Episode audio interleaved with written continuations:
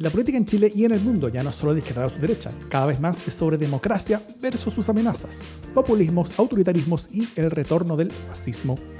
Las amenazas a la democracia crecen y tienen sus espacios y medios. La defensa, promoción y proyección de la democracia también merece los suyos. Ese es nuestro objetivo. Soy Jimena Jara desde el Parque Balmaceda con un calor insoportablemente húmedo. Y yo soy Davor Mimisa desde Plaza Italia, que no descansa y que a pesar de que estamos grabando un martes, acaba de haber una pequeña manifestación bajo mi ventana. Esto es democracia en LSD. Y así fue, y fue con piedra ¿En serio? ¿Por qué? Te quiero contar lo que he visto a través de mi ventana. O sea, no sé por qué fue, digamos. ¿Pero cómo? ¿Te llegó una piedra? No entiendo nada. A ver, explícate. No, que, que, que, con, con, piedrazos a los pacos. Ah. Que, que los que tiraron piedra a los pacos y había gritos y había como una especie de grabación de un testimonio en contra de carabineros, no sé, fue, fue una cosa muy anti-carabineros que hubo afuera. Hmm, ya. Pero era poca gente, no hubo tanta violencia, no hubo lacrimógena, ni, ni, siquiera había agua. ni siquiera había agua. Ya las manifestaciones no son lo que solían ser. Fue muy 2 de 10.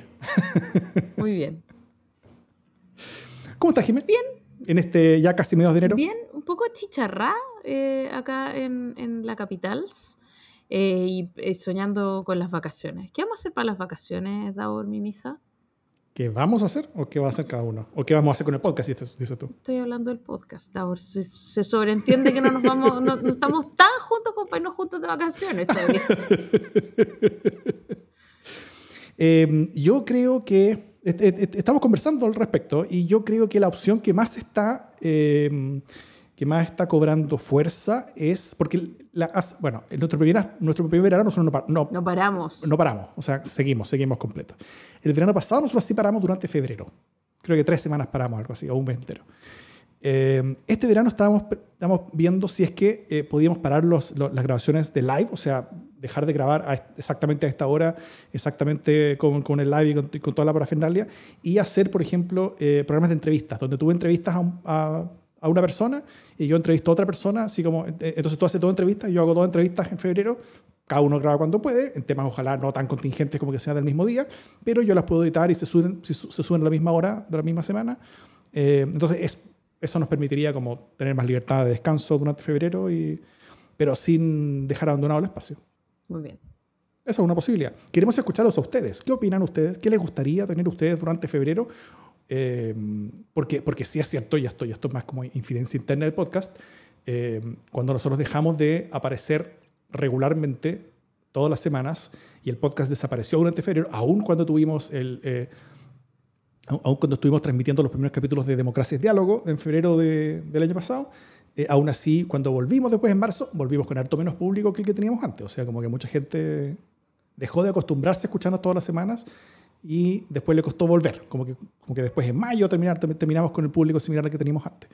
Eh, entonces, para no perder, tal vez podría ser bueno eh, dejar ese espacio nuestro también ahí. Eso es. Bueno, estamos, estamos atentos y atentas eh, a qué va a pasar. Si nos vamos, nos vamos de vacaciones o de semi vacaciones, etc. Claro, eso. Em, así que queremos escucharlos. Cuéntenos por cualquier red eh, a través de democracianlsd.gmail.com. Pueden contarnos eh, en Twitter, Facebook, todas las redes que nosotros tenemos o personalmente, como quieran. Em, si te que apartamos con breve aviso de la casa. Estamos en el nuevo mes y eso significa que se viene en los próximos días un nuevo LSD sin censura. Esto es el capítulo mensual que le damos como agradecimiento en forma exclusiva a nuestros aportantes, quienes nos, quienes nos ayudan mes a mes a poder hacer más y mejores podcasts. Em, así que quienes quieren incorporarse este mes están en la fecha ideal, ya que van a recibir rápidamente el LSD sin censura de enero. ¿Qué tipo porque, esta vez no, porque esta vez no nos vamos a demorar lo que nos demoramos en diciembre. Espero que no. No, no, no, no, no. Estamos muy ágiles. Estamos iniciando este 2022 muy con mucha, Con mucha energía. estas temperaturas de 30, 30, 32 grados son, son unas temperaturas que nos dan mucha agilidad. Nos energizan, por supuesto. Así es. Eh, ¿Qué tipo de cosas hacemos o, decimos en los LSD sin censura, Jimena Jara? Mm, mira, el último LSD lo dedicamos a llorar, a llorar nuestras penas electorales. Pero este, este LSD que se viene debería ser más divertido. Eh, debería, podemos hacer predicciones astrológica. No, mentira, estoy bromeando. Pero, pero hay mucho sobre lo cual conjeturar, ¿cierto? Entonces tendremos que en algún momento contar lo que hemos escuchado eh, para los meses que se vienen. Si es que, hemos escuchado algo. Dicen que tenemos información muy cercana sobre ciertas cosas que van a pasar los próximos días, ¿no? Seguramente usted debe tener información muy cercana. No, no, no, sí, algunas cosas hemos escuchado, entonces ahí podemos compartirlas. Ustedes saben, después no se puede, no se puede andar compartiendo para afuera. Es, así es, lo que se dice en LSD sin censura se queda en LSD sin censura. Bueno, ¿y cómo pueden aportar? Fácil, ingresen a Revenue, que es la plataforma de emprendedores chilenos que usamos para esto, mediante el link que publicamos en nuestras notas del podcast. Eh, si nos escuchan, eh, o del video si nos ves, o en los comentarios del live si nos estás viendo mientras decimos esto. Eh, y, cuando yo digo esto, aparece inmediatamente eh, el, link en el, en el chat del live, lo cual es toda la magia como la producción en vivo, ¿no es cierto? Esta es magia del, del, del, vivo. Y, em, y, desde ese link tú mismo defines cuánto quieres aportar mensualmente, desde Luca para arriba, lo que tú quieras, lo que tú creas justo, lo que tú creas bueno, lo que tú creas que te aportamos eh, y lo que tú creas también que tú quieres aportar a esta misión que estamos haciendo de, de, de defender, promover y proyectar la democracia y así te unes al creciente grupo que nos está ayudando todos los meses. Así que a todos ustedes que ya están ahí, muchas gracias y todos quienes quieren sumarse, este es un buen momento para hacerlo. Es así. Eso. Y lo último, eh, sobre esto mismo me han llegado también preguntas, esto lo dije creo que la semana pasada, lo digo de nuevo, sobre mecanismos para aportar desde el extranjero, porque Revenue como es una plataforma chilena, eh, es, muy buena con las, con las tarjetas y formas de pago eh, internos en Chile, pero es bien mala para, para, las personas que no tienen tarjetas y formas de pago chilenas, sino que tienen solamente el extranjero. No son pocas las personas que nos escuchan desde afuera, saludos para todos ellos. Así que como no tenemos todavía mecanismos para hacérselo fácil a ellos, cuéntenos quiénes estarían dispuestos o interesados en eso. Y si hay un buen grupo, eh, inventaremos alguna metodología que lo haga bien fácil. Así que cuéntenos por Facebook, por Twitter, por democracia en el Gmail, por donde quieran. Queremos escucharlos por esto o por cualquier otra cosa. Así que sin más, vamos con las noticias. ¿En qué quedamos la semana pasada, Jiménez ¿No va cortina entre medio? ¿No? ¿Me podéis poner una cortina para sentirme como en ánimo?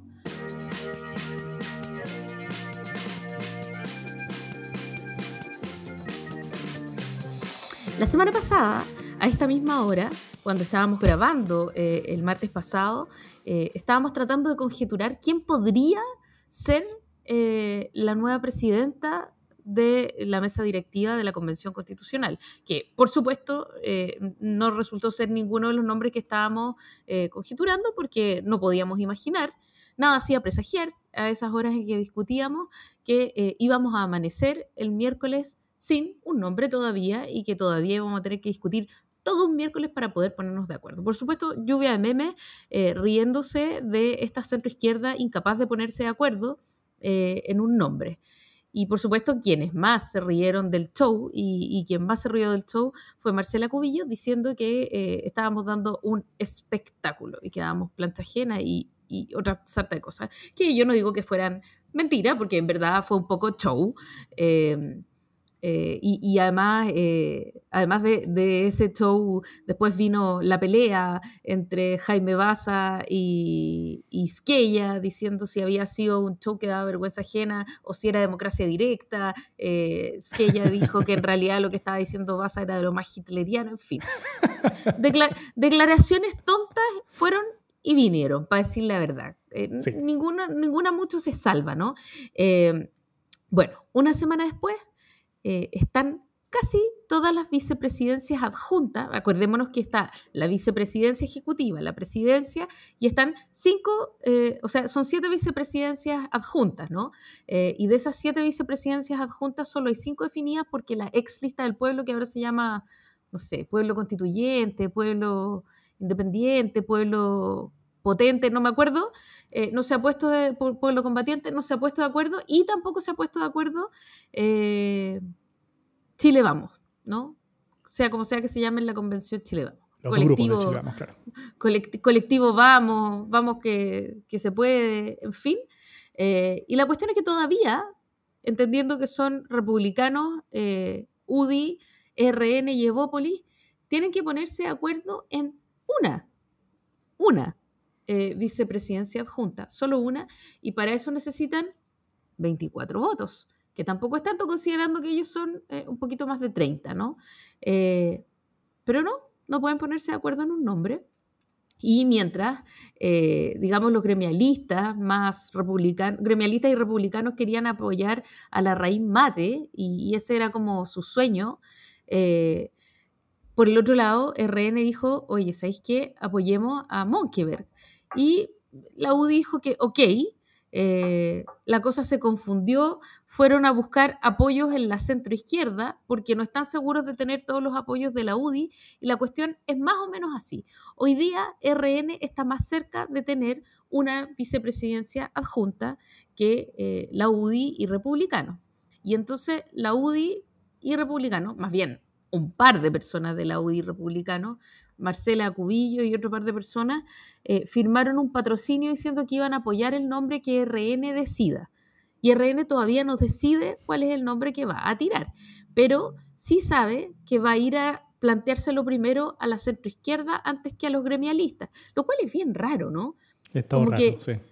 Porque tienen 21 de los 24 patrocinios, entonces necesitarían que tres personas de la centroizquierda o cuatro eh, les den su apoyo a la carta de la derecha para no tener que ir a pedirle ayuda eh, a la UDI y, o a los republicanos. Entonces es muy raro, eh, porque ¿por qué está pidiendo patrocinio para el otro lado si tienen, si es que se unieran, los patrocinios necesarios para elegir su propia carta entre ellos? ¿Qué está pasando? ¿Quién está dando vergüenza ajena? Sí, no, eh, justamente sobre esto último creo que hay, no, creo que no se puede dejar pasar el hecho de cómo la derecha se burló, se rió y se, y se, y se jactó básicamente cómo carboneaba la convención de, que, después de 24 horas, la semana, hace una semana, no se ponían de acuerdo en un nombre para la presidencia de la convención, ¿no es cierto? Que, que, que se demoraban 24 horas para ponerse de acuerdo y eso era como la demostración de que la izquierda era un caos y que no podían hacer nada. Ahora... Necesitaba más de 24 votos, eso sí. ¿eh?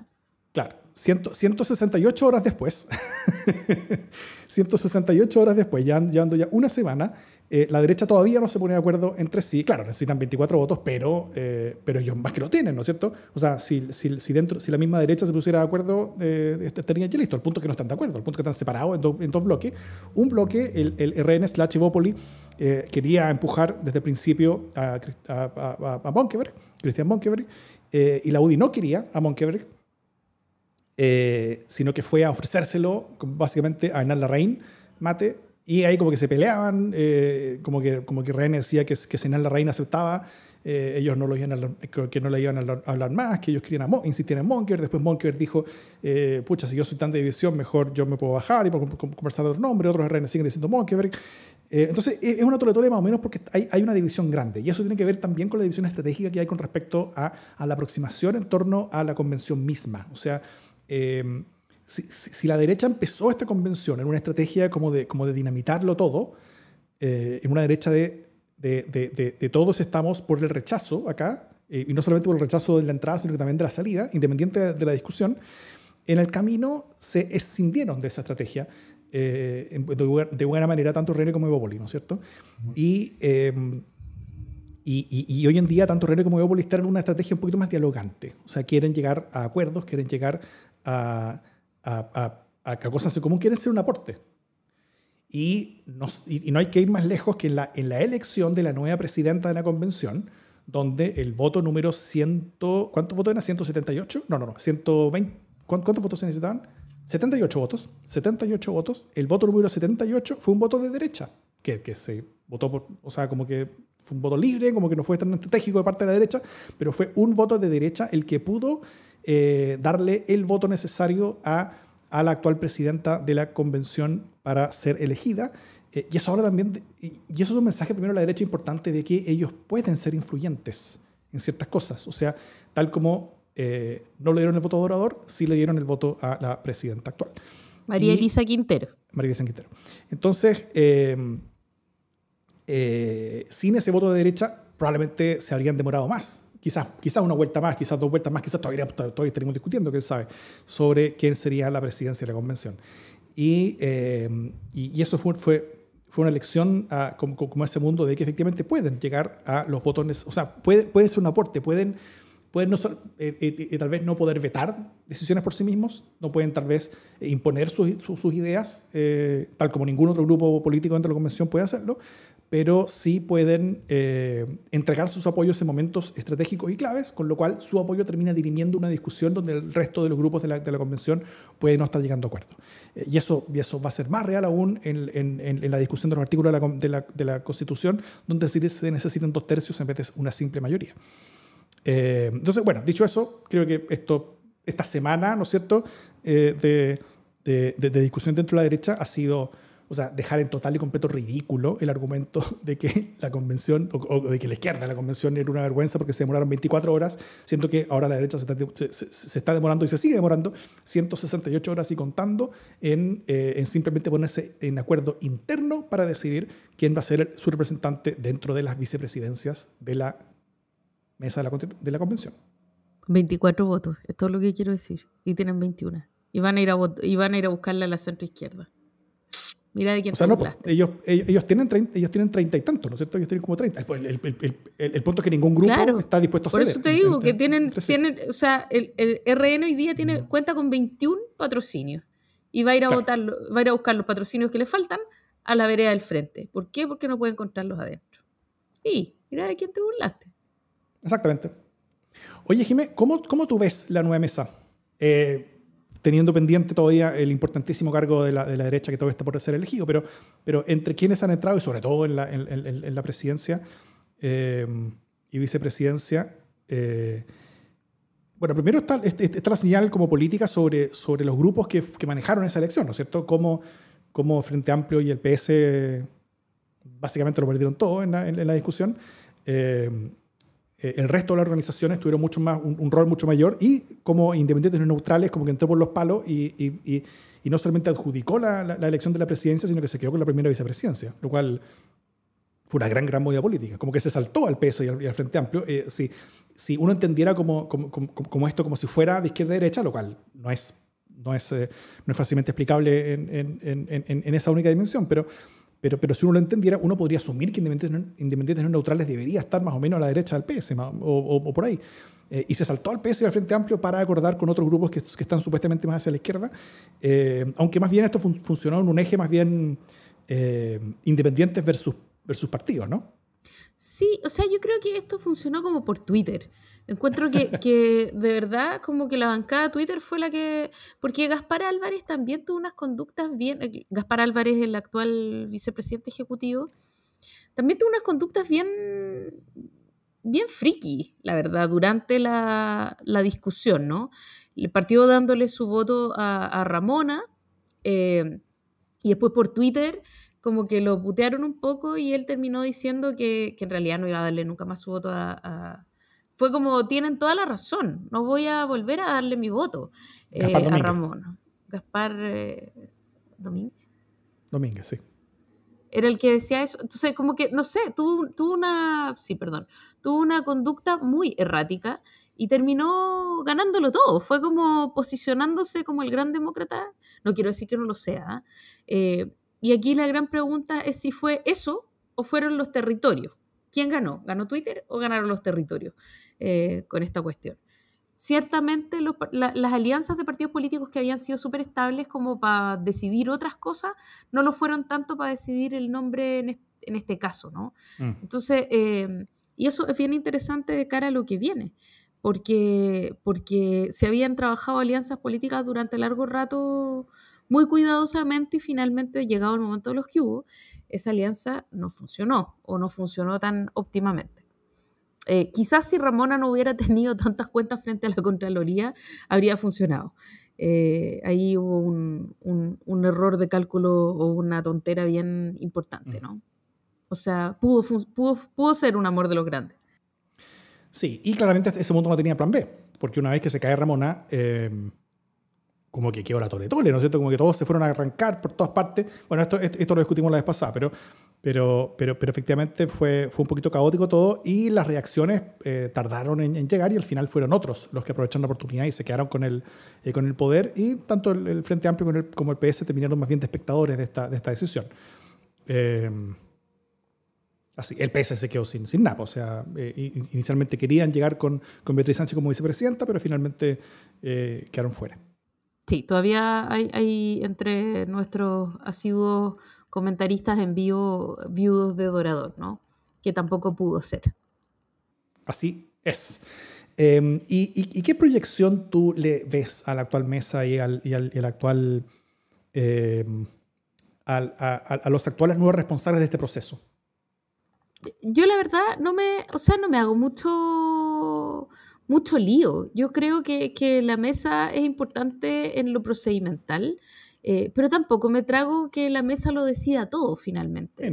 y, de todas maneras, eh, Elisa Loncón el perfil de Lisa Loncón tampoco era un, perfil de amplio consenso, ¿no? Era mm. tremendamente simbólico su nombre, eh, era tremendamente importante que ella estuviera ahí y, vaya, que básicamente se trató de eso, se trató de quién era, qué representaba en ese puesto, más de lo que logró hacer en ese puesto, ¿no? Eh, por lo tanto, si bien en algún momento hablábamos de lo importante que podría haber sido dar señales de amplitud y etcétera, etcétera, bueno, si no se dan, tampoco es tan distinto, ¿no? Y, en ese sentido, eh, a mí me parece que lo único que importa es cómo sigan trabajando las comisiones mm. eh, efectivamente y de manera ejecutiva para poder llegar con la pega lista eh, en julio. A mí me parece que es una mala señal que las cuestiones se alarguen, independiente de que pueda pedirse una prórroga de tres meses. Eh, es bueno que se trabaje con, premura, es bueno que se piense en, hacer las cuestiones ejecutivamente y no se entrampen las comisiones en discusiones eh, accesorias, o que puedan ser quizás no accesorias importantes, pero que igual hay que ir zanjando sí o sí, porque los tiempos van, pasando. ¿no? Ya me parece un, mal antecedente que nos demoremos mucho. Eh, mm. y no veo de qué manera la presidencia ni favorece la, la, eficiencia ni la rapidez de la convención, ni la entorpece, ¿no? O sea, como más allá de cuál sea la, opinión que yo tenga de la mesa, que no tengo ninguna, ninguna mala opinión, por cierto, eh, me parece que, es de signo neutro en términos del funcionamiento mismo de la, convención. No sé cómo lo ves tú. Mm. Sí, yo, eh, bueno, como acá bien dicen, eh, María Elisa Quinteros lo hizo bien en la Comisión de Ética. Efectivamente, por eso ella misma tuvo ese voto de derecha, por ejemplo, eh, que, que, fue una persona que participó de la Comisión de Ética y que tuvo una muy buena impresión de la apertura y del diálogo y de la, y de, la capacidad de construir consenso y de, llevar adelante un proceso como, bien hecho en las formas, y, lo cual es, el rol de la presidencia, ¿no es cierto? El rol de la presidencia es mantener las cosas tranquilas, es, favorecer los acuerdos. O sea, no es que las decisiones pasen por la presidencia, pero sí pero sí su rol es, de favorecer eh, su rol como, como, como, conducción de las discusiones y de ciertas cosas puede favorecer los acuerdos o puede entorpecerlos. Y en el caso de, de, Quintero, por ejemplo, versus Dorador, al parecer hay una especie de consenso entre las personas que conocen más el proceso de la convención de que, de que Quinteros podría favorecer más los acuerdos de los que podría haberlo hecho Cristina Dorador quien estaba a punto de ganar la convención cuando nosotros eh, grabamos la semana pasada, eh, y, se discutía sobre que, su rol podía ser eventualmente complejo por eso mismo, por, porque tal vez no había demostrado quizás todavía su, su, capacidad como de convocatoria amplia, de construcción de acuerdos amplios, que son claves a la hora de, lograr acuerdos por dos tercios que son necesarios para, todos los, para todos, los, eh, todos los artículos de la, Constitución, mientras Quinteros parece que sí podría hacerlo mejor. Ahora, probablemente no fue esa la razón de por qué Quintero fue elegida, sino que básicamente fue como un proceso de, de prueba y error intentando eh, eh, pasar todos los nombres por el, por, el sedazo de, de, de, quién es el que logra eh, conseguir la mayoría de los votos. Era una especie como de, como de filtro dual entre las propias lealtades internas dentro de la convención, entre los propios miedos que tiene la gente de la convención, entre las propias rencillas que ya están construidas entre, entre los mundos de la convención, tanto entre, por ejemplo, el Frente Amplio del PC, tanto dentro de los mismos pueblos originarios, tanto entre la derecha y todos los demás, tanto tanto dentro de la misma derecha entre sí. O sea, eh, eh, hay muchas rencillas ahí y, lograr acuerdos, eh, sobre todo en, base a cargos de representación, es, es, más bien como una especie como de campo minado, ¿no es cierto? Y también, por supuesto, el gran elector, como tú bien lo dices, que fue Twitter, lo cual habla mal de, la convención, yo creo, y y quita un poquito de confianza sobre lo que vaya a pasar ahora con la, con la discusión de los, de los, de los, artículos de, la Constitución misma, pero el gran elector en esto fue Twitter y, y también quien, quien, quien, pasa, quien, pasaba todos esos, todos esos sedazos, eh, tal vez no eran muchos los nombres que podían hacerlo. Eh, en una de esas no voy a ser ninguno, quizás y, podíamos seguir discutiendo acá, pero llegaron a uno que sí los logró pasarlos como, como a penitas, gracias a un voto perdido de, derecha que, nadie esperaba. Yo creo que, fue más cacho que otra cosa ese, ese voto para, para quienes resultaron finalmente ganadores. pero, pero, pero eso, creo que fue un nombre que fue el nombre que resultó después de mucho prueba y error. Más que eh, haber intentado con tiempo encontrar un nombre que fuera el, mejor posible para llevar adelante el proceso. Ahora, mm. según lo que he leído y lo que he visto, eh, podríamos haber tenido muchas otras peores opciones que, que, Quinteros. Eh, así que, así que bueno, pudo ser peor. No, yo creo que, que, es un buen perfil y que quizás en la, en la medida que la vayamos conociendo, pues también esto es importante, ¿no? o sea, quizás es importante también dar estos espacios de conocer en puestos importantes a gente que nunca se nos habría ocurrido, porque pueden mm. ocurrir cuestiones. Eh, y, es bueno ese, ese, esa sorpresa, ¿no? Así que lo rescato. Salimos fortalecidos. Ah, no, como lo... pudo, pudo ser mil peor y finalmente está todo bien. Exacto. Sí, no, y simplemente quiero, quiero resumir lo que, lo que dije varias veces, que, que para mí que el voto 78 haya sido derecho creo que es bueno por varias razones. Eh, primero, la mesa va a tener legitimidad amplia eh, dentro de la convención, o sea, es importante que, que, tenga legitimidad amplia, que no sea vista como una mesa como solamente del otro lado. ¿ah? Ese, el, el, que tenga al menos un voto de derecha que la haya elegido eh, no le deja a, a, la derecha el espacio para decir esta es una mesa de los otros y nosotros podemos estar en contra de ella fácilmente, porque ellos incluso eh, involuntariamente son al, menos en, algo parte de eso. Eh, también la, derecha se entera que tiene poder de, dirimir a veces, y eso es bueno. Eh, es un sector no menor de la, de, la convención, son, son, casi un cuarto de la convención, alrededor de un cuarto, y, y, en, votos que van a necesitar dos tercios van a ser muy importantes. Entonces es, muy clave que, ese mundo se convenza de que puede dirimir la discusión a veces, sobre todo el mundo que está más dispuesto a discutir, que, ese mundo tanto René como Evópolis. Y finalmente, yo creo que estos sectores más bien sectarios, los que decían... Porque, porque, también se da mucho de que, de que si un candidato aparecía y ese candidato tenía el apoyo de, algunos convencionales de derecha, al tiro era descalificado por eso mismo. Como si el tener votos de gente de derecha te hacía, eh, solamente por eso, ser descalificado de cualquier tipo de cosa.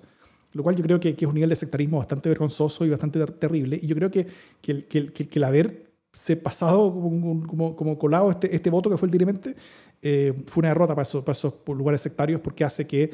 Eh, que, toda la mesa ahora como que demuestre que ellos mismos también votaron por alguien que también tiene un apoyo de derecha. Entonces eso también va a abrir, yo creo que la puerta a, oportunidades de acuerdos amplios hacia adelante también. Eso. De acuerdo.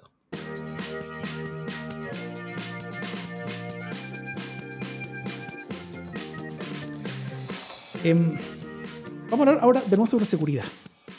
La, la, la, semana pasada hablamos un poquito sobre eh, Boric y, la Araucanía, ¿no es cierto? Un tema que, que después fue tomado por, por, eh, por, por, la segunda, un, reportaje bastante bueno, creo que en la segunda de ayer lunes, nosotros estamos grabando esto como siempre los martes en la noche, eh, ayer lunes en la segunda un buen reportaje sobre los desafíos de, de, de, Boric en la Araucanía, nosotros ya habíamos hablado de eso casi una semana antes, entonces, por supuesto, si usted quiere saber lo último de las noticias, siempre... Eh, escuchen a nosotros. Y y, ahora vamos a hablar también como de otra, de, otra lista, porque una de las razones por las que solemos hablar sobre policía y seguridad en un podcast que es sobre democracia es porque la seguridad pública es absolutamente fundamental, ¿no es cierto? Eh, eh, para tener siquiera democracia. O sea, no solamente es a través de ella con que se resguardan buena parte de nuestros derechos ante el Estado y entre nosotros mismos, sino que también es en la ausencia de seguridad pública donde se suelen justificar buena parte de los retrocesos democráticos en el mundo y en Chile también. Cosa mirar de qué se la pasa hablando José Antonio Castro y su partido. Eh, entonces, y, por eso creo que es importante mirar lo que está pasando estos días eh, con lo que está reportando CIPER, con su serie de reportajes Archivos Secretos de Carabineros, que es una revisión de 220 gigabytes de archivos de inteligencia, de registros de inteligencia policial de, los, de, las últimas décadas, que están haciendo los periodistas Nicolás Sepúlveda y Benjamín Miranda. Y ellos han analizado estos datos por más de un año, cuentan, lo, cual es bastante. O sea, eh, es, casi como una operación de esas como de como del consorcio de periodismo de investigación mundial con los Pandora Papers y cosas así, pero a nivel local, solamente por CIPER, eh, analizando mucho tiempo datos. Y pero además te imaginas, yo hoy día leía eso y decía, me imaginaba estas tardes enteras leyendo estos informes de inteligencia, oh, que haber sido espantoso de soportar, porque por cada cuestión valiosa que encontráis, te leía ahí 2000 que deben haber sido para tirarse las mechas, ¿cachai? O sea, yo me imagino eh, esas largas tardes tratando de encontrar algo de valor en, Mm. Bueno, en va- torres vamos a y allá. torres de... Ya, sí. Y va- va- vamos a ver por qué, por qué lo que dice el Jiménez tiene tanta razón. Eh, bueno, ya han lanzado dos reportajes y suponemos que van a lanzar varios más. El primero lleva de título eh, Actual General Director de Inteligencia estuvo a cargo del monitoreo de los líderes estudiantiles que ahora llegan a la moneda. Tremendo, ¿no es cierto? O sea, de cómo durante años eh, eh, hubo monitoreo en, varias dimensiones. O sea, primero habían informantes entre los estudiantes, o sea, la, policía buscaba informantes y- y a veces eran informantes pagados, donde les pagaban algo de plata eh, y con plata era poca plata, o sea, como recargas de celular y alimentación, algo así, eh, para, para, para, para que fueran eh, como contándole a carabineros, a inteligencia de carabineros, qué es lo que pasaba con el movimiento estudiantil. Por ejemplo, las reuniones de Confech tenían todos como una ficha con, con quiénes eran los dirigentes que participaban, dónde se hacía, qué sé yo, eh, quiénes eran todos los que asistían, cómo llegaban allá, cuál es su medio de transporte, información más o menos de cada una de las personas que llegaba, etcétera. Fichas de las organizaciones políticas, eh, de, de cómo iban, de, de cómo iban asistiendo. Ahora, todo esto era solamente, solo y únicamente de izquierda. O sea, no había nada de información, al menos según lo que dice CIPER, eh, nada de información sobre movimientos y organizaciones de derecha, lo cual, eh, primero, eh, eh, parece que da lo mismo como el reciente crecimiento de los socialpatriotas en varias universidades en los últimos años, o también que el movimiento universitario vigente responsable, al menos directamente, de la mayor cantidad de muertes en Chile de las últimas décadas, sea el movimiento gremial UC, que no estaba siendo seguido eh, o revisado por carabineros, aparentemente. Eh, además, por ejemplo, lo- los informes estaban llenos de errores y confusiones básicas. Por ejemplo, gente que, que los que Carabineros, Carabineros decía que era simultáneamente anarquista y comunista, siendo que un- un- una mínima cultura política indica que, indica que eso es incompatible. Eh, o confusión entre movimientos, entre nombres, entre nombres de movimientos y, y- y básicamente los reportes eran de una muy, muy, muy mala calidad. Eh, también seguimiento y uso de informantes pagados para obtener información personal, o sea, no solamente información para llenar fichas, sino que había seguimientos eh, como, como, como de eh, como seguimientos eh, personales a las personas, lo cual eh, si no era con, con, con, con una autorización judicial sería ilegal, ¿no es cierto? Y, y también hay testimonio de muchas personas en ese reportaje, de muchas autoridades y, y- y gente que decía que eh, que, que- que todos estos seguimientos de informantes serían ilegales, o sea, que, que- serían eh, todo esto eh, implicaría muchas cosas ilegales que hacen los mismos carabineros para obtener información sobre organizaciones de izquierda.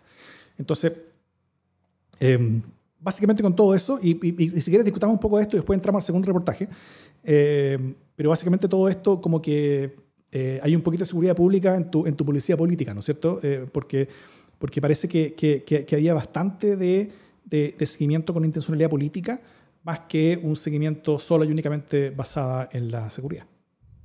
Sí, o sea, aquí en el, en el chat en vivo nos están preguntando si los de inteligencia carabineros que, que han hecho todos estos comillas, comillas, comillas, hallazgos, es la misma agencia de inteligencia que descubrió el taller ACAV en la Universidad de Chile, que ya no me acuerdo si eran unos talleres de boxeo o de... Era como de, de artes marciales, como que se juntaban en... como- claro. Sí, pero se llamaba ACAP eh, en la Universidad de Chile y eso lo hacía altamente subversivo. Em, ¿Qué se puede decir? Pacos Argona paquear. O sea, como que este tipo de. A veces uno, uno piensa que es que esta cosa como inteligencia policial es una contradicción en los términos, ¿no? Porque, porque son tantas las cuestiones de plancha ajena que se cometen. em, pero, pero me parece a mí que lo más preocupante no es la ignorancia de creer que un comunista puede ser al mismo tiempo un anarquista, porque eso finalmente es irrisorio, es absurdo, sino las conexiones estúpidas que pueden hacer eh, implicando gente que no, que no tiene Mm. nada que ver eh, en asuntos eventualmente delictivos, subversivos o lo que sea, eh, porque finalmente eso se parece mucho a la, a la fabulación, por un lado. Por otro lado, mm, me parece que, que, mm, cuesta mucho encontrarle sustento a esto que han venido. Imagínate que, eh, o sea, todas estas, todas estas cosas, documentos desclasificados son del 2011 en adelante, estamos hablando de 10 años, de 10 años de investigaciones eh, en los cuales no se ha descubierto nada eh, particularmente relevante, ¿no? Finalmente, el hecho de que el director general de Carabineros actual sea el que investigó a, lo- a los dirigentes digamos, de los, del 2011, eh, termina siendo anecdótico, porque en ese momento no iba a imaginar que iba a pasar todo lo que iba a pasar en la historia. Eh, pero no es, un, no es una alta función de la inteligencia. Y además, eh, los documentos, entre comillas, que había en su poder tampoco eran documentos tan terriblemente importantes, ¿no? Mm. Y el segundo capítulo de, estos de estos Paco Papers, que tiene que ver con los informantes en la zona de la Araucanía, que también uno podría decir, wow, o sea, han tenido varios años para infiltrar los movimientos y para hacer una labor de inteligencia más o menos eh, relevante, imbricada, tampoco parece arrojar datos eh, muy relevantes, a menos que lo que se desclasificó justo haya sido lo que no importaba, eh, uno podría decir que han estado bastante perdiendo el tiempo. los informantes que tienen son informantes que parecen ser lo de mala gana, a los que se, se les protege cero y se les paga con, no sé, una recarga de celular de 5 lucas o mercadería por 8 lucas. O sea, ese es el nivel de precariedad eh, con, el que se, con el que se funciona, ¿no? Mientras tanto, mm. toda la plata desaparece, la, plata con la que cuentan los pagos desaparece en los casinos.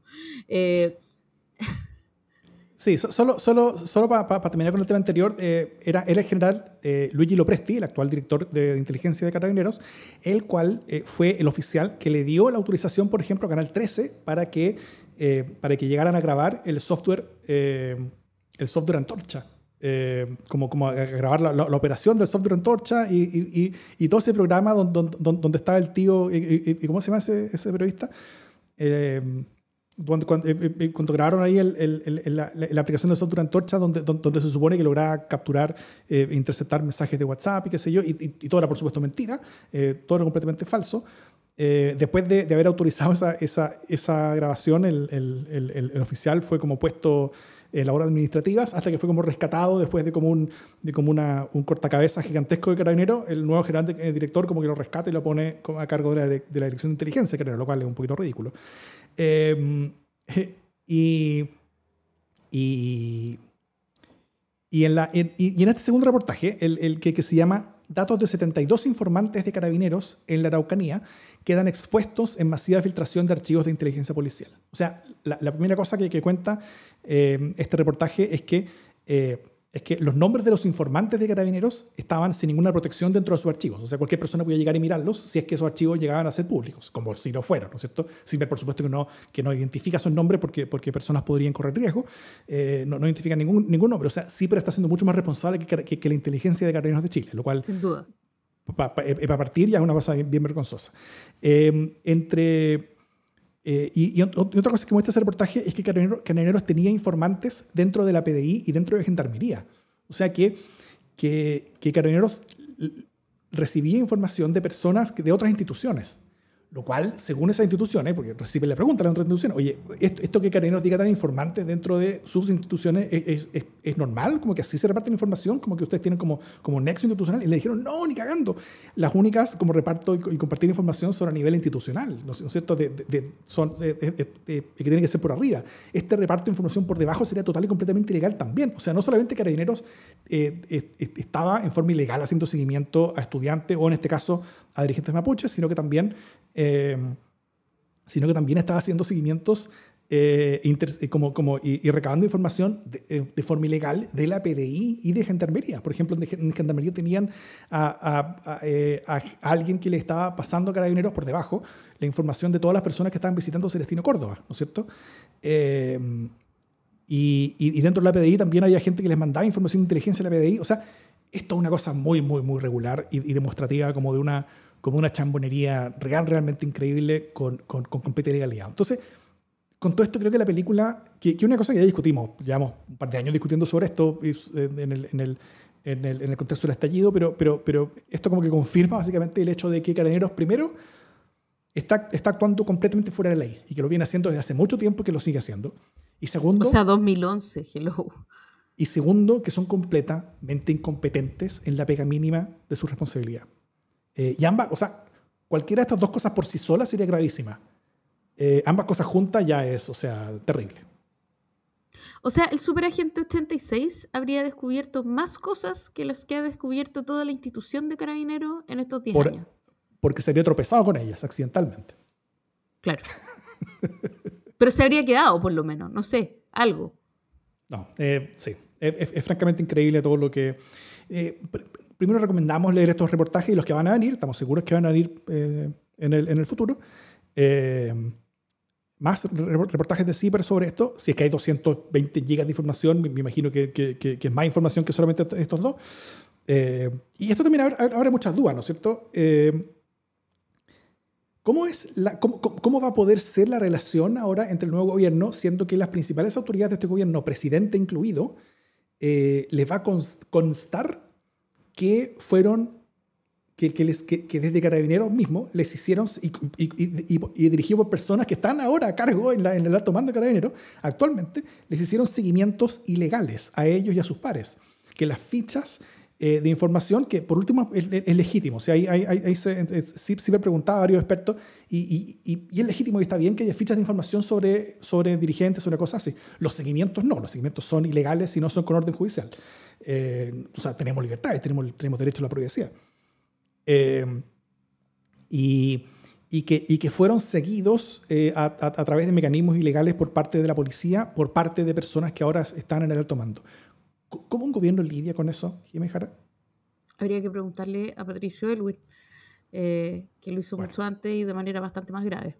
Eh, Cierto. Porque, o sea, yo no quiero defender a los pacos, me parece que todo lo que han hecho es una brutalidad, eh, pero hoy día tú tienes recursos de derecho que te permiten perseguir esas responsabilidades. Y yo no digo que lo haga directamente el presidente electo, pero sí se pueden permitir recursos que persigan responsabilidades y eventualmente suspendan a esas personas en sus cargos y o las saquen de sus cargos. Sin embargo, Elwin se tuvo que bancar a Pinochet al mm. lado de él en cada parada militar durante un buen rato. Eh, se tuvo que bancar que cada vez, que muchas veces que, quiso eh, investigar eh, cuestiones como, como los desfalcos de, la, de su familia, de los famosos pinocheques, hubiera acuartelamiento, boinazo y tales otras cosas, ¿no? Eso es intolerable. Me parece que la relación de Boric con el, con el director general de Carabineros tiene que ser como indudablemente iba a ser, tensa, institucional, sin ninguna cercanía, pero correcta. Y si es que hay otro tipo de consideraciones, pueden ser perseguidas por la justicia. Eh, pero hay una justicia que puede perseguir eh, esas, esas responsabilidades y esa es la magia de la democracia. En el, caso, en el caso de Elwin y, de, todo ese gobierno, porque no era solo Elwin, ¿ah? no era Elwin nomás el que había sido seguido, era Genaro Arriagada, era Ricardo, eran todos, era un gobierno completo, completo, al que eh, el alto mando del ejército y había querido eh, eliminar directamente. Así que mm. más difícil que eso, dudo. Sí, claro. Em, y, y, se, ¿Y se abre o se cierra la puerta, tú crees, dado el Congreso tan partido que vamos a tener, para realmente entrarle a hacer una, buena reforma a carabineros? ¿O, este tipo de cosas cierra más bien la puerta? No, yo, no lo tengo, yo no tengo claro. O sea, a mí me parece que no se puede no hacer una, una reforma a carabineros y no, no, veo por dónde. Ahora, la, derecha es insospechable. O sea, como es increíble para poner eh, coto a las reformas necesarias, pero eh, a mí me parece que por lo menos todos los votos de la centroizquierda deberían concurrir eh, para poder generar una reforma mayor a carabineros, ¿no? y me parece que una parte de la derecha también debería estar de acuerdo con eso. Si en el fondo eh, una policía es una fuerza importante para un país. Eh, y cuando esa policía está totalmente deslegitimada, un problema. Así que mm, yo creo que no creo que se, abra más la puerta. O sea, me parece que las muestras que ha dado eh, Carabineros y de hecho las Fuerzas Armadas en general han sido suficientes para mostrar que se necesita repensar desde el mando civil la operativa de las policías. Pero eh, no, me parece que hoy día estamos en mejor pie frente a eso. Me parece que las pruebas más fuertes eh, han sido los de Falco, los malos manejos, la corrupción, eh, el hecho de que jefes de carabineros han tenido participación en, hechos delictuales con el narco. y y no necesariamente su falta de eficiencia, que es una cuestión que ya veníamos viendo, ¿no? Esto es como, esto es como un pelo de la cola, creo yo. Un pelo de la cola del que nos reímos, un pelo de la cola que, sirve para conversar, eh, que es importante, un buen golpe periodístico, pero me parece que las cuestiones más trascendentes ya las habíamos visto. O sea, no nos desayunamos con esto, creo yo. O sea, creo que no es nada sorprendido. Eso, eso, sí es bien claro. Em, y, y, y, sí. Bueno, y, finalmente también creo, creo que hay una, hay una, em, hay una oportunidad en todo esto al final. O sea, eh, algo de esto hablamos la semana pasada, en el sentido de que, a ver, estamos terminando un gobierno de derecha, estamos terminando un gobierno de, de Sebastián Piñera, donde en todo lo importante relativo a la seguridad pública estamos peor que hace cuatro años. Incluso si, si, si sacamos eh, y, si no consideramos todo lo relativo al estallido, ¿no es cierto? Que, que, el gobierno Piñera, si bien fue un, fue un, un, un acelerante por lo bajo de, del estallido y, su profundización en los primeros días, eh, y, y, más que, que, destensionar el ambiente, como que, como que lo agravaba cada vez que abría la, cada vez que abría la boca, eh, pero, pero, pero incluso sacando todo eso afuera, o sea, incluso asumiendo que ellos no tienen ninguna responsabilidad y que, todo fue, y que todo vino de antes o de afuera, qué sé yo. No, no afuera de Chile, sino de, de, afuera de la moneda, cosa que cosa igual sería injusto. Pero, eh, pero, pero sacando todo eso, aún así, eh, o sea, entre la presencia de narcos en, los, en, en, en, el territorio, ¿no es cierto?, en poblaciones urbanas chilenas, entre entre el aumento de los crímenes, entre ahora recientemente el aumento de los homicidios. O sea, Chile es un país que tenía un, un, un, bajo número de homicidios y hoy día estamos subiendo en forma importante. Eh, aunque eso sí se ha dado en otros países por, dentro de la pandemia y cosas así, eso, sí es cierto, pero, pero, pero aún así, eh, buena parte de los, de los delitos graves han aumentado, buena parte de la sensación de inseguridad ha aumentado. Eh, y en un contexto donde la derecha suele jactarse mucho de la seguridad, sobre todo cuando hace campañas, mientras la centroizquierda suele, suele, suele no saber mucho qué hacer con ella. O sea, no es muy alto el umbral que, como de logro que tiene Gabriel Boric para realmente eh, obtener una ventaja política importante con respecto a este tema. O sea, eh, ¿cómo, ¿cómo, está como, como, como, como, eh, derecha adicta a la seguridad como tema político propio puede mostrar la cara en este tema después de estos cuatro años? O sea, ¿qué tan malo tiene que hacer Boric para que la derecha, después de, después de estos cuatro años, siga, siga argumentando que ellos son la seguridad?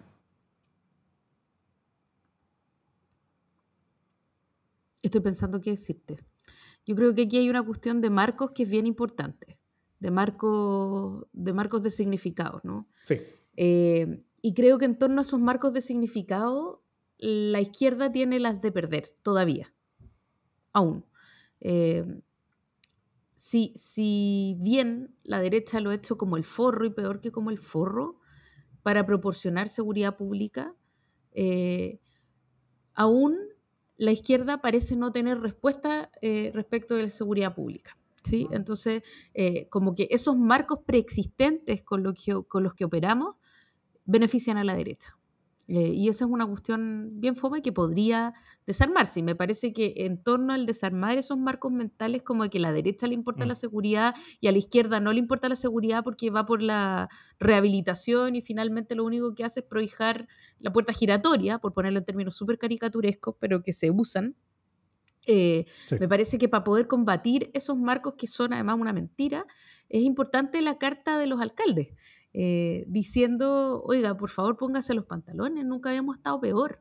Eh, mm. y, eso ayuda a derribar estas preconcepciones de que eh, en épocas de gobiernos de centro izquierda la, la, inseguridad recia y estas cosas no pasaban con mi general. ¿Cachai? O sea, yo creo que eso es importante. Porque, porque sería liderazgo mucho más cercano y con los cuales uno tiene mucho más confianza lo que estarían diciéndole al, al, a la población eh, cosas que irían en contra de esa verdad establecida, ¿no? Claro, exacto. O sea, creo que aquí hay un trabajo súper importante y de hormiga que no tiene que ver únicamente con el gobierno, porque el gobierno siempre va a tratar de defenderse, el gobierno que sea, ¿no? Eh, o sea, no es el gobierno el que puede encargarse de demostrar que ha hecho cosas en seguridad pública, a menos que se note muy obviamente, y eso es difícil, desgraciadamente es así. O sea, las políticas de seguridad no funcionan así de un día para otro. Eh, pero los, los, actores locales, los gobernadores, los alcaldes, los concejales sí tienen mucho que decir. Y este tipo de visibilización eh, de los solos que están en un gobierno de derecha ayuda mucho. También ayuda mucho el poder decir, oye, pucha, con este plan hemos reducido eh, tales situaciones y visibilizar los esfuerzos que se hagan, por otro lado, en, otro, en gobiernos de otro tipo, en el caso de que sean exitosos esos esfuerzos, pues, obviamente. Oye, y, eh, eh, pero yo me pregunto, ¿no sería muy importante de que eso se esté haciendo ahora? Porque yo veo que no se está haciendo, con, al menos con la fuerza que es necesaria, porque, porque una vez que asuma Gabriel Boric, cualquier tipo de, de, alegato en ese, sentido va a ser tomado como, ah, están diciendo esto es culpa del gobierno anterior, ¿no es cierto? Como, como, como, como lo mismo siempre. Eh, pero, pero ahora estamos todavía en el gobierno Piñera, o sea, el, el próximo gobierno todavía no parte, y, y, y por eso mismo el, el momento de desafiar esa verdad yo creo que es ahora, o sea, o, al menos ahora es mucho más fácil que hacerlo después, ¿o no? Y yo creo que los alcaldes le dieron el palo al gato una vez más, o sea, una vez más ellos fueron, claro, tú puedes decir, bueno, fueron porque, porque quieren demostrar que no es su responsabilidad y que ellos como jefes comunales no están obteniendo los resultados que necesitan para poder eh, hacer las gestiones que deben. O sea, ellos tienen que cubrirse frente a su propio electorado. Esa es una primera razón por la cual ellos van a reclamarle eh, a don Pancho, ¿no?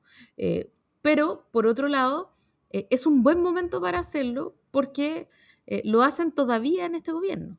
Y entonces desnudan al rey de alguna manera, al rey de la seguridad, al rey del, se les acabó la fiesta, y le dicen, oiga, corte la joda, mire lo que estamos, está avisado, corte la joda. Y no se lo van a pedir a Boric, que va a llegar o sea, va a venir llegando, ¿no? Entonces lo hacen con este tipo que va de salida y por eso también le da tanto mono al, al gobierno que ocurra esto. O sea, esta carta le cae fatal a mm. Piñera y, a, y al Ministerio del Interior, porque comunicacionalmente tiene mucho sentido y porque justamente eh, les gana el quien vive y les ayuda a decir, ¿sabe qué? Estos gallos no, no han hecho nada y nos tienen votado.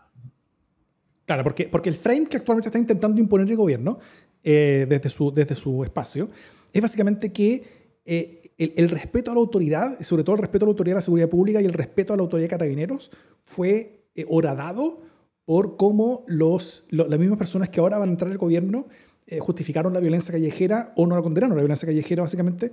y, y, eso hizo que ahora tengamos inseguridad, ¿no es cierto? Que, que, que, esta falta de respeto a carabineros, empujada políticamente, es la que ahora nos tiene inseguros. O sea, básicamente lo que están diciendo en resumen es que eh, la inseguridad actual es culpa del futuro, es culpa del gobierno que parte en marzo del próximo año. O sea, en, marzo ahora de este año.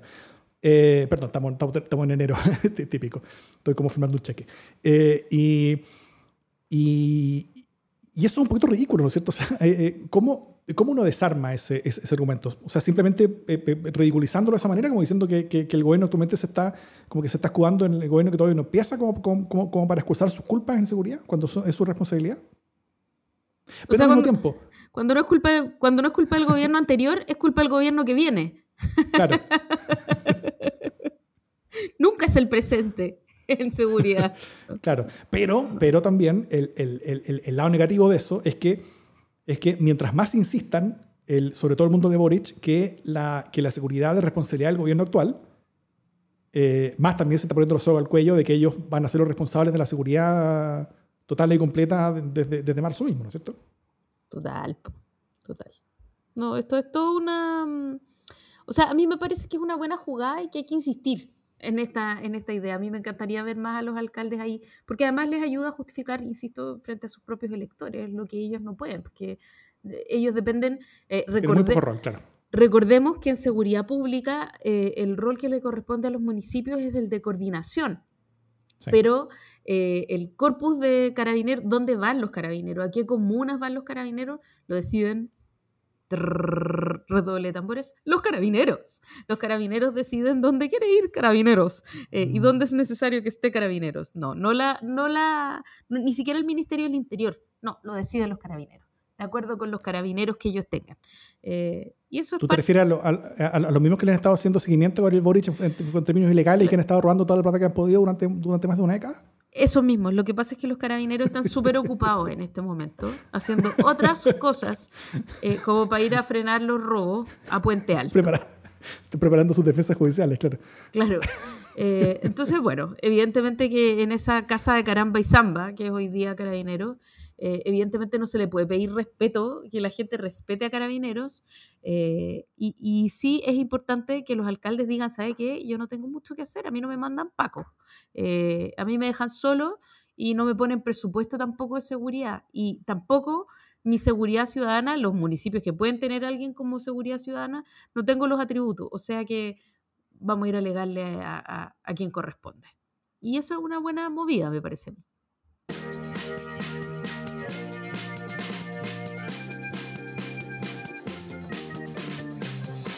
Las buenas noticias. ¿Qué buena noticia tienes, Jimena Jara? Eh, te voy a dejar partir a ti. Como siempre. Pero, pero eh, dame un breve segundo. Tengo, te, te, tengo un apoyo auditivo. Ah, ok. Sí, voy. I believe that the threat to our democracy is so grave that we must find a way to pass these voting rights bills. Debate them, vote, let the majority prevail. And if that bare minimum is blocked, we have no option but to change the Senate rules, including getting rid of the filibuster for this. Básicamente, Joe Biden se puso los pantalones en términos a la increíble, gigantesca amenaza a la democracia que tiene, latente y purulenta que tiene su país.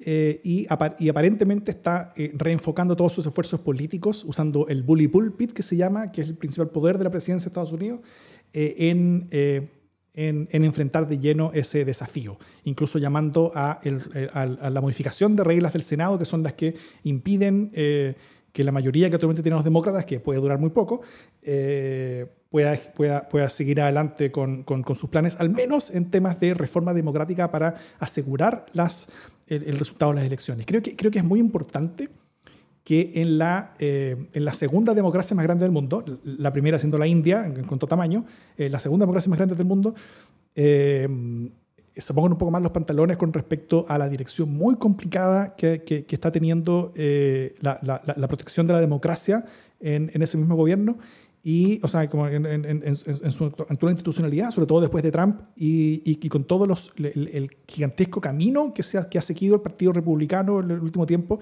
eh, que se está preparando básicamente para robarse las elecciones del 2024, con esas palabras. Eh, eh, y que Joe Biden ponga de su esfuerzo al menos, al menos, al menos para demostrar interés en el asunto. Creo que eh, es muy bueno y, y hoy día al menos, que este fue un discurso que es hoy día, hace pocas horas, eh, los demócratas más preocupados de este deterioro democrático eh, celebraron celebraron por este cambio de tono, este cambio de fuerza, este cambio de energía. Eh, y sobre todo, esto es parte de algo más, porque hace, hace algunos días, en el aniversario del, del, del 6 de enero, eh, el 6 de enero del año pasado fue cuando eh, los manifestantes republicanos se tomaron básicamente el Capitolio in, intentando impedir que, el, que la, la, ratificación del, del resultado electoral que le daba la presidencia a Joe Biden. Eh, y en ese aniversario Joe Biden hizo un discurso muy eh, fuerte en contra básicamente de Trump y de los esfuerzos que está haciendo hoy día incluso por hacer más fáciles para la próxima elección eh, las, las, el, el, el, camino de revertir resultados electorales eh, que intentaron hacer a, a, a, entre fines del 2020 e inicio del 2021. Y todo eso es una buena noticia. Esto creo que es parte de ese despertar democrático que se está viendo en muchas partes y, y yo estoy contento por ello. Eso. Muy Bien. Bueno, mi buena noticia es que eh, el Servicio de Impuestos Internos condonó eh, a la familia Pinochet. No, mentira, no, no, esa no es mi buena noticia. es, una noti mujer, es, una noticia fatal. Pero mi buena noticia es que, eh, es que Chile ha administrado más de 45 millones de dosis de vacunas en contra del COVID. Eh, y es el primer eh, país de América Latina que empieza a administrar la cuarta dosis, que ya se empezó a administrar, el primero en América Latina y el segundo en el mundo, después de Israel. Estamos súper, súper bien con el plan de vacunación. La vacunación es lo que va a salvar vida, sobre todo ahora que está desatado el, omicron, el oh my god, el Omicron. Eh, mm que además es muy difícil de detectar porque en Chile los efectos son muy, muy más suaves eh, y eso es una buena noticia porque eh, no estamos corriendo en círculos, ha subido muchísimo la tasa de positividad, hay muchos contagios, eso no significa que no nos tengamos que, eh, cuidar, nos tenemos que cuidar, pero la buena noticia es que estamos protegidos. Eso. Muy bien. Y también quiero sumar otra buena noticia que nos recuerda ahora, eh, que, nos, que, nos, recuerda Sebastián Salazar, que, que, que, nos, en la chat ahora, eh, que desde, a partir de hoy 11 de enero del 2022, ah, el año de nuestro Señor 2022, el registro civil ya no va a imponer más el apellido paterno como el primer apellido, sino que va a dejar a elección de los padres el orden de los apellidos con el que un niño es inscrito. O cuando niña. Se, inscribe su nombre, niño o niña es inscrito cuando se, eh, cuando, se inscribe su, su nombre. Entonces, eh, nada, pues eso, eso creo que nos hace un poquito más civilizados y eso es bueno. Totalmente, una súper buena noticia. Y otra buena noticia es que eh, ya está llegando febrero y después de febrero llega marzo y en marzo se acaba el gobierno de Piñera. Y eso es una buena noticia, por fin. Un gobierno que parecía que nunca se iba a acabar porque como que en la práctica se acabó el 2019 eh, y llevamos como dos años de prestado. Eh, ha sido espantoso, así que por fin en marzo se acaba, se acaba de acabar. Ojalá que lo que venga sea mejor. Ojalá. Es difícil que no lo sea. la, vara la, vara, está en el piso. La vara baja. Pero hay que tener fe. Eso. Dicho eso, esto es democracia en LSD.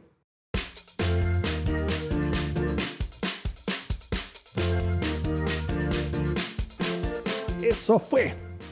Oye, muchas buenas noticias. Buena cosa. Estamos poniéndonos auspiciosos porque efecto vacaciones. ¿Sabes que en la, en la en los tracking de opinión pública en septiembre hay como un subidón, como que la gente se siente más optimista, siente que está bien, siente que... Y, además se reporta como que esas preguntas sobre cómo cree que va a estar la economía, cómo cree que va a ser el desarrollo de Chile, esas cuestiones suben en enero, febrero y en, en septiembre. Así que igual uno como que se, se, pone un poco excesivamente optimista en esta época. Puede ser, puede ser el efecto del verano, del calor. Eso. Nuevamente, agradecimientos ahora que hay más gente a quien, al, a quien le dio estas botellas de, eh, de vino Fui, a todos quienes participamos eh, como analistas en Radio Sonar. Eh, gracias a usted. Está muy rico el vino, lo estoy tomando en este momento.